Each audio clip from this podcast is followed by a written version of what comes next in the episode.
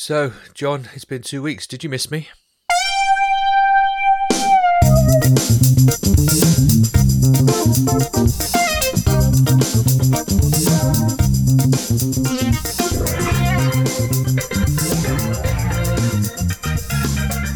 Uh, Scotty, I, I, you know, I don't know whether you've ever had to leave a pet behind when you went off to work, and I just uh, now I understand how my dog feels when he's abandoned for hours during the day. Except for my feeling is much worse because you've abandoned me for weeks while you were off vacationing in the Riviera.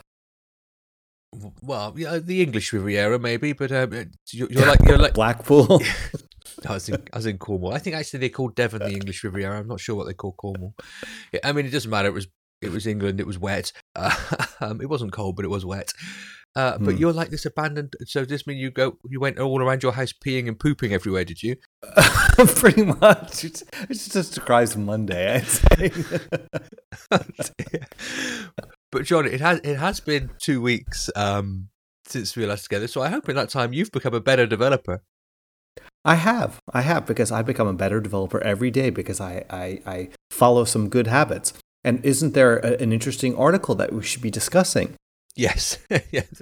we get round to this stuff eventually. Is uh, um, on the the syndicate, which is Martian Craft's blog. I think uh, about August the second. Um, Zach McArtor released uh, uh, an article called "Tips for Being a Developer," and so we're just going to um, work through each of those tips and have a discussion, and then maybe maybe add some more.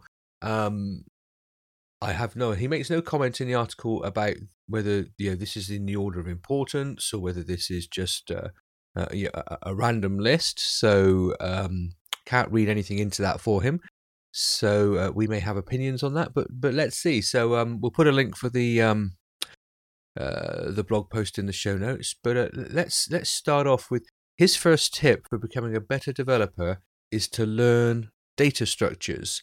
Um, yeah, which seems quite a low level way of, of starting. I mean, when by data structures he means things. Make sure you understand what an array is, a hash is, a dictionary, um, etc., etc. So yeah, when I first read that, I thought, well, you're starting very, very specific there. But actually, when I just began to think about that a little bit more, you know, it occurred to me that you know these are probably the things you use most to get things done in in, in your work, and and the better you know things like uh, uh, the arrays and the dictionaries and how they work and how to use them efficiently, probably reality is the better code you're writing.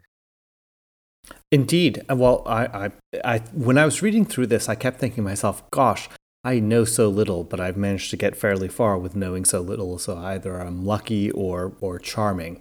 Um, because honestly, you know, uh, I didn't know anything. I thought that, that a string and a dictionary and an array and a set was all you ever needed in life. Um, and, and you can kind of get very far with that. But then uh, uh, when you work at things at, at large scale, um, repeating things, which is what ends up happening with an array of dictionaries, uh, becomes very, very inefficient. So even learning things like trees uh, is very, very important. Yes, I mean, so I think that's. I mean, we're just agreement, a fairly fundamental on this. I mean, I have to say, um, I bought a little while ago now, quite a long time ago now, the Advanced Swift book from the guys at um, objc.io, and um, uh, they go into sort of the usage of the, the, the structures quite a lot. And I did learn a whole bunch of stuff, how to use better uh, things like you know, especially in Swift, the mapping functions and all that within arrays, and um, you know, in actually just digging down and spending some time reading chapters on these things actually did improve the way I wrote code. So, yep, I would say I, I'll agree with that one, and uh, we'll put a link for that book in the show notes as well if you're interested in that one. So the next the next tip for um, being a better developer, uh, study algorithms. Um, so uh, what's that? What's that? That uh, you know, multi-tome volume that goes on about software algorithms. Is it? Is it? Um, I can't remember his name. Um, is it Knuth? No, is that is that right? I I honestly have no idea. uh, anyway. Not having. Can, is this the time when I get to admit that I didn't study computer science? No, what you what did you study? I can't remember. I studied international relations and music. so, Perfect qualification for the job you're doing. Absolutely. Uh, okay, so that's a, that, that's a good point. So you've never studied computer science. Have you ever studied algorithms? No. Okay. Um, do you feel that uh, when you so what did you feel when you read this then? Uh, I felt like a fool. Do you think it's something you should study? Uh, at various times, I actually have because I and and, and I will uh, even just the even though I'm admitting to my my ignorance, I'm not the only ignorant person on the planet. I think there actually I've I've come across many articles, kind of like uh, uh, crash courses in, in computer science, m- meaning for the, you know if you talk about what it takes to be, be a good software developer, these fundamentals are are are extremely important, but they aren't the only thing. Um, and so, but there are plenty of people who who manage to get pretty far along, and then they think, well, what is it that I missed by not having studied that? And and so um, this is the this is probably one of the things that I, I feel most uh, empty about not having studied. Um, I mean, I did study computer science, but I mean, you know, we didn't. Um, yeah. Back then, what, what, what was computer science back in that day about how to stack punch cards efficiently? It, it, it, it was pretty close to that, actually. it wasn't you know how to uh, how to walk from uh, uh, your desk to the computer room without dropping the stack of cards and having to start again.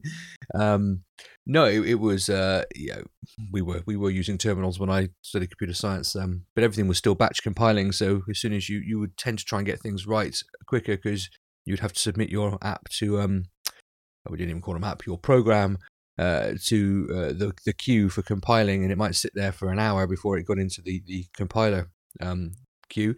So you you know drink a lot of coffee while going off and waiting to do things because um, you couldn't work on the code while it was in the list. So anyway, that's irrelevant. Uh, so we did do a little bit of work on algorithms, um, but you know not not to sort of some sort of geekery PhD level or anything. Um, however, I think this whole thing of, of studying algorithms is quite. Um, it sounds incredibly dull, but it's actually it doesn't have to be that heavy and can be quite light. There's there's a uh, another book I bought actually. Um, I can't remember when, a little while ago, uh, called um, Algorithms and Data Structures, I think it's called. Yeah, Swift Algorithms and Data Structures by a guy called Wayne Bishop.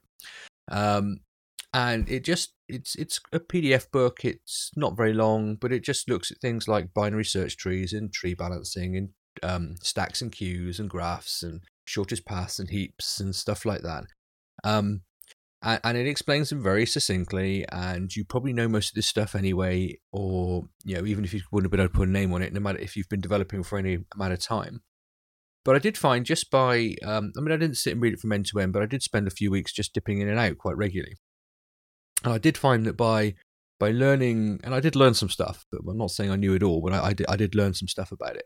Um, but just this act of regularly just seeing how some of this stuff worked and whatever else did help me in the way that I would then think about the way I structured things because I'm thinking, you know, I, I would recognize patterns about things maybe a little more, or I would recognize, um, uh, uh, uh, which is an interesting point. We'll come back to a minute. I'd recognize, you know, that maybe there was a better way of doing this. So th- this act of just maybe, you know, dipping in and out of these things and learning them, I think can be profitable. Um, and I did study algorithms a little bit, and I still find, you know, I mean, going back and and uh, doing it was. So yeah, I, I would agree with that one, although it doesn't have to be as dry as it sounds.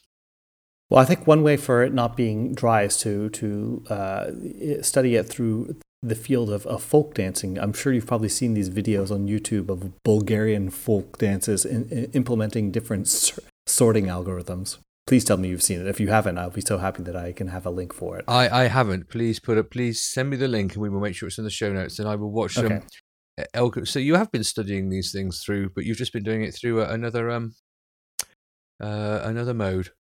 I guess so. Yeah. Okay, so what what did he have next? Uh, master the IDE, John. Are you uh, a Zen of X, um, a Zen master of Xcode? Eh, you know, it's very funny. Uh, uh, before I had uh, an enormous monitor, uh, I was always told you have to learn these keyboard shortcuts because if you're trying to, to develop on a laptop, if you can't efficiently show and hide uh, different panes, you'll be very unhappy. And then now that I work uh, for a, a large company and I have not one but two big ass monitors, it's less a, a problem of, of doing those things. Um, but I think that there are there definitely are some keyboard commands that I find very very useful. Um, and and I will embarrass myself further in that since I I'm still working on Objective C. Even just the one thing of switching between the the the header file and the implementation files. It, it was a it, the absence of a, of a working keyboard combination is what one of the first things I noticed uh, when I was working with Xcode 8, the beta. Okay, yeah. I mean, I, I have to admit for myself that um, I'm realizing more and more I'm not, you know, th- there's a whole bunch of stuff I don't know about Xcode. Um, and you know I I I never invested the time. I get I do what I need to do each day. You know I probably know most of the editor shortcuts that I need to know about getting around my code, but lots of other stuff and and stuff that may be available in the IDE that I could tick or not tick that I'm I write in code still. You know things like an interface builder or whatever. Um, that this one challenged me that I needed to probably dig in a little more and, and, and invest in this one because yeah, it's, it is the tool we use most of the day. Um, and you know, knowing Swift or Objective C really well and the libraries really well is, I think, obviously the biggest thing. But actually, this this thing that we use to manipulate them, yeah. And you come across people sometimes and they go, "Well, why don't you just do this?" And you're thinking, "Because I didn't know that existed." um, I mean, uh, have you ever sat down and read the Xcode documentation? No, and no and and uh, I, I don't I think I don't know many people actually do. Um, the documentation has certainly gotten a lot better, but I think that uh, I think most people tend to learn from actually watching somebody else, whether that's a coworker or, or taking a class. Um, because I don't think the documentation tends to, to be something that says, here's a guide that will take you through it. It's more like, I have no idea, so let me search for something and hope I, I come across the right, right page. Yeah, the documentation is more of a reference, isn't it? If you if you already know what you want to do, you can find something that tells you that confirms that you know what to do, but actually just to generally learning it. Um, and I find this is something that you don't tend to get books on either, or the books you do get tend to be um, bad, shall we say, uh, yeah. because they start incredibly basic. They're designed for people who've never seen Xcode before, and of course, Xcode changes far faster than um, uh, the languages underneath the Swift and uh, you know, even Swift, which is fast changing, Xcode changes faster, more things in it. So books go out of date pretty much almost immediately. Um, so actually, you know, there is only one way to do this, and that's to sort of uh, sit down and um, uh, you know, just play, watch other people. Um, yeah, so this one challenged me um, to uh, Xcode. Learn something new every single day is my new motto. Well, it's not my motto. Something I'm going to try and do. Um, and uh, see how much I learn. Yes, and so as the nice liaison to the next one, one of my favorite debugging tools, which I only got to fairly late in the game, is the the you know the the user interface, kind of the the the debugger that lets you see, or the part of the debugger that lets you see exactly the the uh, all the all the layout, all the different views and how they stack together, and then you can see if something is there but just hidden, or you know eh, what's going on with there. That's the, you know it is one of the more delightful parts of Xcode. Yes, well, and the next one is get good at debugging. Um, I, I can totally agree with this one. I mean, the better you are at debugging, basically, the better you are at your job. Uh, and I agree with you. Um, you know, there are still many of us who debug um, whose only method of debug is the odd breakpoint in NSLog. Uh, hmm. um, and, and, there's far more. And you've just mentioned uh, uh, what, what's the official name of it? Uh, debug view hierarchy. Yeah. The hier- and, and and and there is the the the great uh, you know third party app for it. Um, uh, and it it's that's that's reveal, isn't it? Reveal, yeah. And I think that that it's worth every penny. And I see I see a bunch of people who use it at work um, for simpler stuff. Um, you know, the the built-in Xcode one is good as well. I mean, it, if if your app is at all graphically intensive, this is one of the best tools that you can have because there are so many mysteries that are indeed revealed. Haha, when you can see what's going on. And and debugging, okay, I will admit something else. For years, for years, and I'm I'm embarrassed when I look back at old code that just rife with logging statements. Like you know, I thought that I was I was sophisticated when I used a, a you know a, a, mechanism that would allow you to turn off you know to not use nslog but to use you know your own kind of thing that you could you could turn it off or set different log uh, levels but then uh, I was shamed once and when somebody looked. It's like, what the hell is all this logging code in there? It's like, well, how do I know what's going on? It's like, have you ever heard of a debugger, dude? Put a breakpoint in, stop the debugger. yeah, so uh, learn how to use breakpoints. Yeah, breakpoints are not just for for WWDC concerts; they're actually useful uh, parts of, of Xcode. Exactly, and, and, not just breakpoints. I think everybody learns to put that little blue um, yeah. uh, arrow their code fairly quickly, but you know, there's a whole bunch of power around breakpoints. You know, conditional breakpoints, breakpoints that will only stop when certain other conditions are true, all this sort of stuff, which um, you you don't see being used as much. So again, I think um, and and make a huge difference. I mean, because I mean, it's I don't know. I guess it depends on your job, but you know, for many, you know, a, a, good percentage of their job might be spent in debugging. Um, you know, you write code once and then you spend the rest of your life debugging it. It feels like half the time. Um, yep. So yeah, so uh, getting good, but not just you know the, the normal stuff like breakpoints, and then um, there's just things about you know being able to dig into objects using the editor. I know there was a big um, kerfuffle when Swift came out that a lot of the uh, ability to dig into the the objects that you were debugging using the command line, um, and even things like PO, which mm-hmm. old fashioned for print object, weren't working. But yeah, that is getting better. But just learning that this sort of stuff, um, uh, getting down into oh, I keep wanting to say um, GDB, but it's not GDB anymore, is it? It's um, LLDB. LLDB. Uh, sort of. Ladies love debuggers. There we are. That's right. Um, I won't forget that now because you've been very useful there, John. Thank you. um, uh, yeah, so I would say yeah, I can I can agree with that one as well. Get good at debugging uh, will make you a better developer. Well, here's here's something why I'm very good at debugging because I'm very good at writing bugs. And and I was joking with a colleague saying that there really are only two kinds of Git commit messages that are valid. It's creating bugs or fixing bugs. Yeah. I like that one. I'm going to use that one. I'm just going to. Uh, that's it. That's all my commit messages from now on. so the next one, the next one I struggle with because I haven't got any. Um, develop with a friend. Uh, well, step zero is to have friends. Yeah. I guess they. So the first thing is is to you know put down the computer games or you know leave the dark room, find a friend. um, you know, find someone to do Pokemon Go with.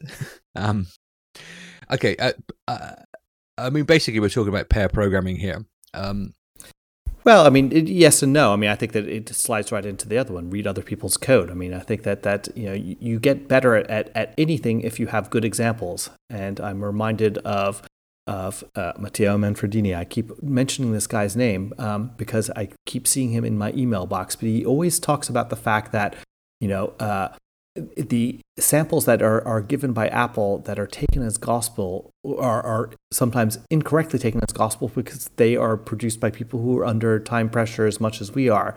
And they can be terrible. They can be absolutely terrible, and you can end up making huge mistakes. Even if you take for gospel, you, create a new file and look at some of the stub code, it's not so great, let alone the examples.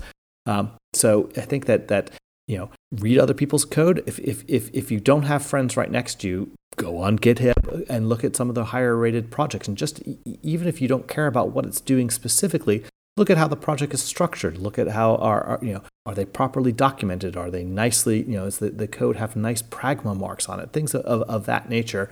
They're just small things, but they they end up being very very powerful for you. Okay, so we, we've merged these two together, and that, that's cool because they are sort of related. So develop with a friend and read other people's code. Um, and and I agree totally with both of them. Um, obviously, as a consultant, stroke contractor, I read a lot of other people's code, and over the years, you know, I, I've read code by hundreds, if not thousands, of different developers. And it's always a way of learning how to do things, and equally how not to do things. Often, um, and you often pick up things saying, "Well, I didn't know you could do that," and you know, what's this syntax here? And oh, I didn't realize the language did that. That's that's that's really cool. So I think reading other people's code um, is is uh, an incredibly good way of becoming a better developer. And if you don't work in an environment, even if you work in an environment with other developers, um, you know, go and read code by people who are working on different type of apps and we'll talk a bit more about that in a moment because you know that code will have different meanings different uses and you know therefore will introduce different concepts that maybe just reading the code around your one app isn't going to do but the develop with a friend thing i think it, it is different and um it's you know I, and i am going to call it whether it's pair programming or um whether it's just your two people working on the same project, it's what you get that you don't get when you read other people's code. When you read other people's code, is you see the result. When you pair with somebody or you develop with a friend, you see the thought process that led to the result. And uh, that can be as revealing as anything else. That can be actually sometimes more revealing because the the the thought process led to this result in this instance, but that same thought process might have led to a different result in a different instant, or um, you know a different way of doing it over here or over there, and it's just a great way of learning. And to physically sit down or just be online um, and have one person type, and I know this is also like agile and that sort of sort not trendy anymore and all this, um, is a great way of understanding how things work. Um, and I'm not talking about um, you know one geek who's far better than another person. Just the whole process. People are roughly on an equal level. This whole concept of someone saying, "Why are you doing that?" and challenging you to think about it, or "Why don't you do this way?" Uh, as you're writing the code and having to think it through is an amazing way of learning. Um, um, I'm still a believer, and I know lots of people disagree with me, that actually pair programming is more productive than individual programming, even though to the bosses who are paying two salaries or whatever else, it doesn't feel like it is. I think, um, I think over the life of the project, uh, especially when it's new, you end up with a better code base, more reliable, less bugs, more standard compliant, faster by putting two people onto each each coding thing. Um, I mean, you know, you don't have to use it all the time, but I still believe in that, and I think you definitely improve the skill set of your team uh, far more than, than leaving them to get on and just keep making their own mistakes again and again and again. And even more than code review will, because co- let's face it, yeah, if you go do code review, people just you know point out things that are wrong, maybe do something else. This isn't our standards. Try this way, but it's still not the same as having that person sit there and, and you know next to you and have to say, well, why don't we use um, a dictionary instead of an array? Because you know it's indexed and we can blah blah blah blah. It's just develop with a friend is you know find a small side project, find someone online, get together for a couple of hours a week, use you know screen share and, and write some code. You'll learn loads from each other. Indeed, indeed. I, I, think one last thing about it, which is more maybe perhaps just in the reading people's code. I mean, I think that uh, uh, just as as uh, when you write an essay using English or using an actual language, not a you know programming language, you read it aloud and you feel how how are you out of breath as you're reading a sentence or does it flow naturally? You know those types of things. That also applies to code i think in, with method names and, and ivar names and, and you know maybe this is maybe too objective c uh, specific but since objective c was supposed to be a very expressive language and, and it should read more like sentences i think that's important. I think even even swift with the, the latest you know with, with swift 3 they, they really tried to say let's how do we make something that that is very clear what its intention is? And i think that that sometimes uh, you know when you're writing for yourself you tend to try and make things a little bit too compact and you always have to think about either future you or somebody else that you don't hate that has to, to read through your code and does it make intuitive sense when you read it aloud? Um, i think these things matter. They really do. Yeah. Yeah and i think swift 3 makes that better um, and, and closer to objective c even though very different. I mean the whole continuing to name your methods based on what the first parameter is as you effectively do in Objective C. So, you know, something did happen for controller, um, just doesn't feel right in Swift. Um, but, you know, Swift 3 by forcing the, uh, this was optional, and I personally do this um, if the standards in the place I'm working in allow me, by forcing the first parameter of a function method to, to have to be named as opposed to not named as it can be the default. Mm-hmm. You know, you can you can drop that now in, in Swift three, or you you know just say something happened, first parameter for controller, whatever. Um, so it can read again, and it, uh, but it but it now works with the language, so that's good. That's good. Mm-hmm. Let, us skip one, um, and and then we'll come back to um, the, uh, let's skip on to the moment to, to learn a new language because we've just spoken about. It. Um, does learning a language, in your opinion, make you um, uh, a, a, better developer? Do you think?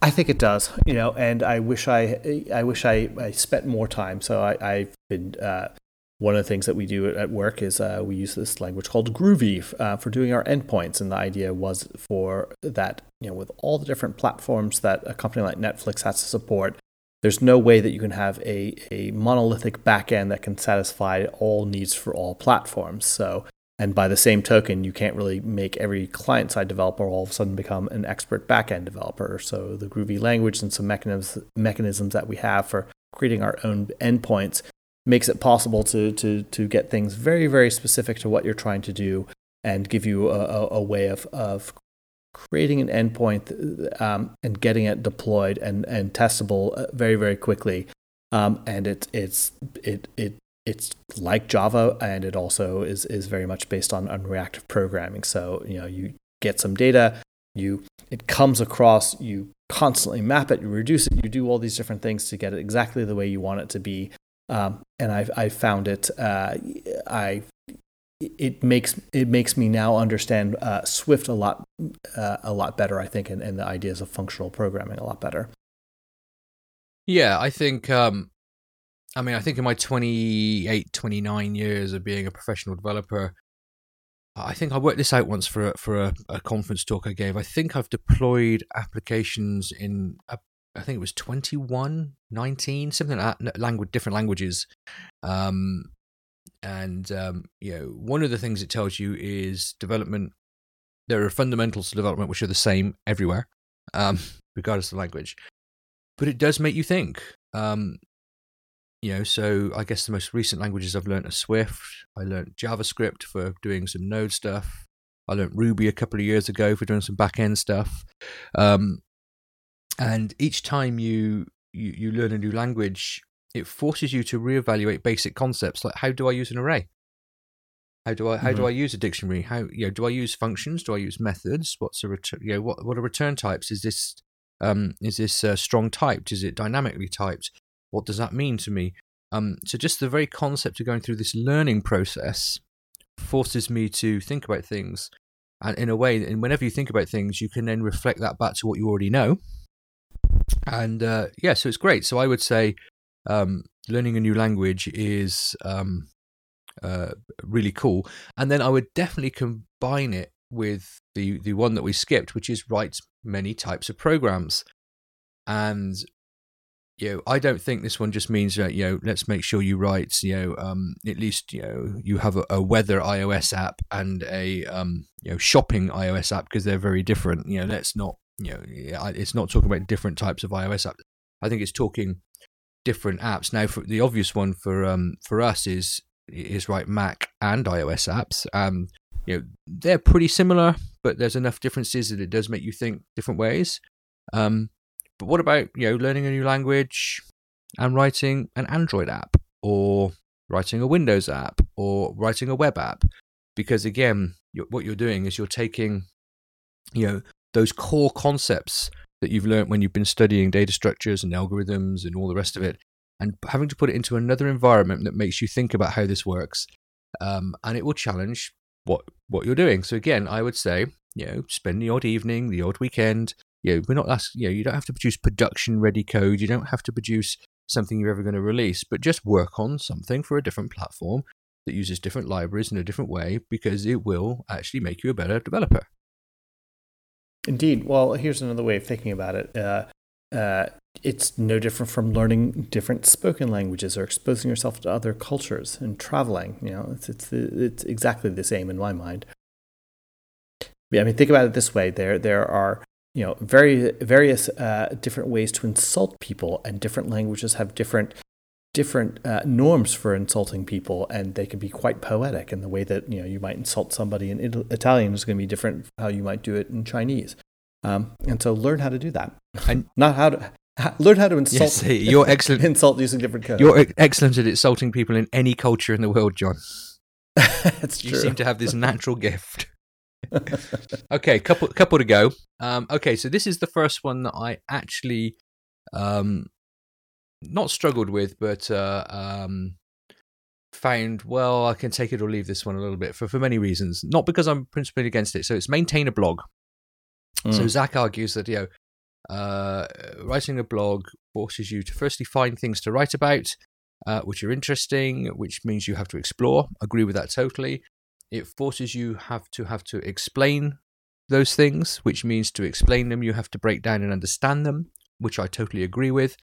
Um, and equally, it when you're putting things into a written form, it forces your communication skills to hopefully get better. Um, even if just your written language skills, hopefully, um, if you if you care about what you're doing. And, and I agree with all those things. Um, where I where I sort of disagree, or not disagree, where I struggle with this one is actually the time it takes to maintain a blog. And this is someone who's tried a thousand times to maintain a blog um, and failed every single time the time it takes to write a quality blog post and do this, I'm not I'm not sure that the return on that time is as great as it is by implementing the other things on this list. Mm.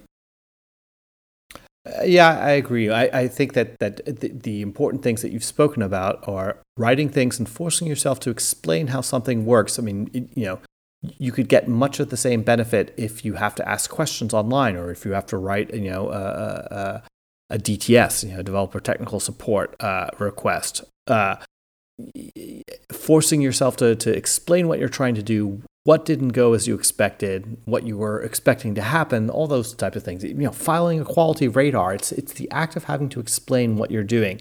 And I think similarly, and this is very very important if if you're getting started just maintain a little just a little text file this is a little tip that I, I got from looking at somebody else's project is that there was just a, a log I mean, a little rtf file that says on this day i did this this is what i struggled with this is what worked well and if nothing else i i, I look back and read some of the things that i wrote back it, it's kind of nostalgic and fun but you can also see how your your your analytical skills get better when they get demonstrably better when you when you, you memorialize them with a, a couple of sentences. Um, and there was actually even a really good talk at Alt Conference, and I, I can't remember the woman's name, but it was basically you know it was blogging for, for you know why why I bothered to write, and for her it was it was you know, it made her a better developer, but it also, you know, it, it, it got her as a, a conference speaker. And those two things are really great because it, was, it wasn't just the single act of, of, of talking at a conference, it's expanding her network of, of people uh, that you learn from. So, I mean, maybe this is the segue into the next section uh, because he asks, uh, you know, what's your other tip? And I think the other thing too is develop a good network of, of people. And it kind of, it, it it helps with with becoming a better programmer because it exposes you to more different ideas and and uh, more people that you can get help from or exposing yeah just essentially it's, it's the, the same thing as traveling. Oh. Expanding expanding your horizon. Darn it john that was going to be my tip as well Dope. Sorry. it's all right, but it, it, just shows that you know great minds think alike, as they say, as do stupid as do stupid ones. Um, or la- lazy minds go to the same thing. No, but I think yeah. You know, so are we agreeing? Our tip, the one we are adding to this, is um, mix with other developers. Be that in a network online, uh, even preferably, I would say go to a conference or a meetup or a hangout. Um, getting the same room, you know, speak to people outside of the code, the hallway conversation at a conference, the beer conversation at a at a, at a, at a Cocoa Heads or an NS meetup. Um, you know, have people online that you talk to. Get into some Slack channel that doesn't just do code, but it does you know developer sort of you know just general developer chat. Um, and, and just be a part of a bigger community. Is that our tip? Yes. Good. I don't think we've been so unified ever. Okay, well, okay, I could say one more thing though is is that it's not just enough. It, it's not enough just to talk to other software engineers and talk about coding or, or APIs. I think it's important to also uh, talk with other people who are working on the same project, but who are, would naturally have a different perspective, whether it's somebody in marketing or design. And uh, thinking back about algorithms, um, I'm reminded a little bit about a, a, a, program on, on cooking and food. It was actually a Michael Pollan book uh, uh, that was then turned into uh, a television series, first on PBS and then actually on Netflix, I have to say it. Uh, and it talks about uh, fundamentals of, of cooking. And there was one section where they're talking about bread making. And I was absolutely fascinated to watch how this Moroccan woman was kneading bread and and the type of, of kind of very very flat huge earthenware plate that was used and it was it was fascinating to watch and I think you can learn a lot about about how to solve a particular problem, about how to solve problems in general by watching people who are very good at repetitive tasks, um, whatever they may be. And I think that, that you can find inspiration for software engineering in the same way that you can find inspiration for for music or, or any type of, of creative expression just by watching people do something. I would agree. Yeah, so be, be part of a network that's not just yeah, or, or be part of a software development network, but also join another network. Go to yeah, yeah why not go to designer meetups or something? You know, just just just something to make you think differently. I mean, the place where I'm working at the moment, um, things are done with software teams. Um, it's got pros and cons, but you know, one of the pros is you know, in a software team, there'll be an iOS developer, an Android developer, a designer, a product manager, um, a backend developer, a um, tester. Uh, and so basically, and the, the idea is you as a team produce the solution for the company. But it means you can't, you know, when you're sitting down to come up with solutions, you can't just sit there and say, yeah, yeah, we'll just drop this into Interface Builder and blah blah blah. You've got to be more generic about your solutions because you're you're coming with the company wide solution for all the platforms. You're agreeing together the best approach, and then you may have to later go and implement your bit, but you, it forces you to immediately have a bigger picture of the problem and how it affects the business, how it affects the company, how it affects everyone else around you, and the users, not just of your app, but of the whole uh, service that is being supplied. Uh, and just that bigger picture thing um, is, you know, it opens your eyes to different things that you probably wouldn't have seen if you just immediately started thinking, how do I get this done in iOS? Um, so yeah, so broaden your horizons in your uh, in your networking as well. John, we've run run just a little bit long, but um, I think um, uh, I think it's been worthwhile. Uh, Zach. Uh, Zach McArtor who wrote that blog post. Thank you very much for letting us uh, take your work and use it to get a whole episode from. Um, this is the thing: get people to write blog posts that take probably a very long time, and then you spend thirty minutes talking about them like you know what you're doing, and everything is great. John, um, if people want to find you on the uh, on on the webs, where are they going to do it? They're going to find it, uh, me on Twitter as Djembe. That's D J E M B E, like the West African drum. And you're going to find me, Scotty, at uh, at MacDevNet on Twitter.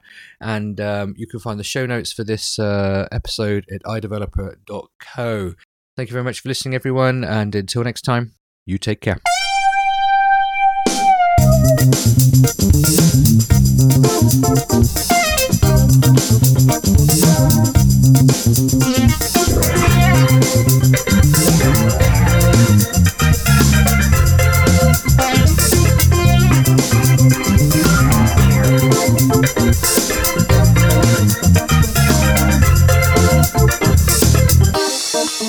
Thank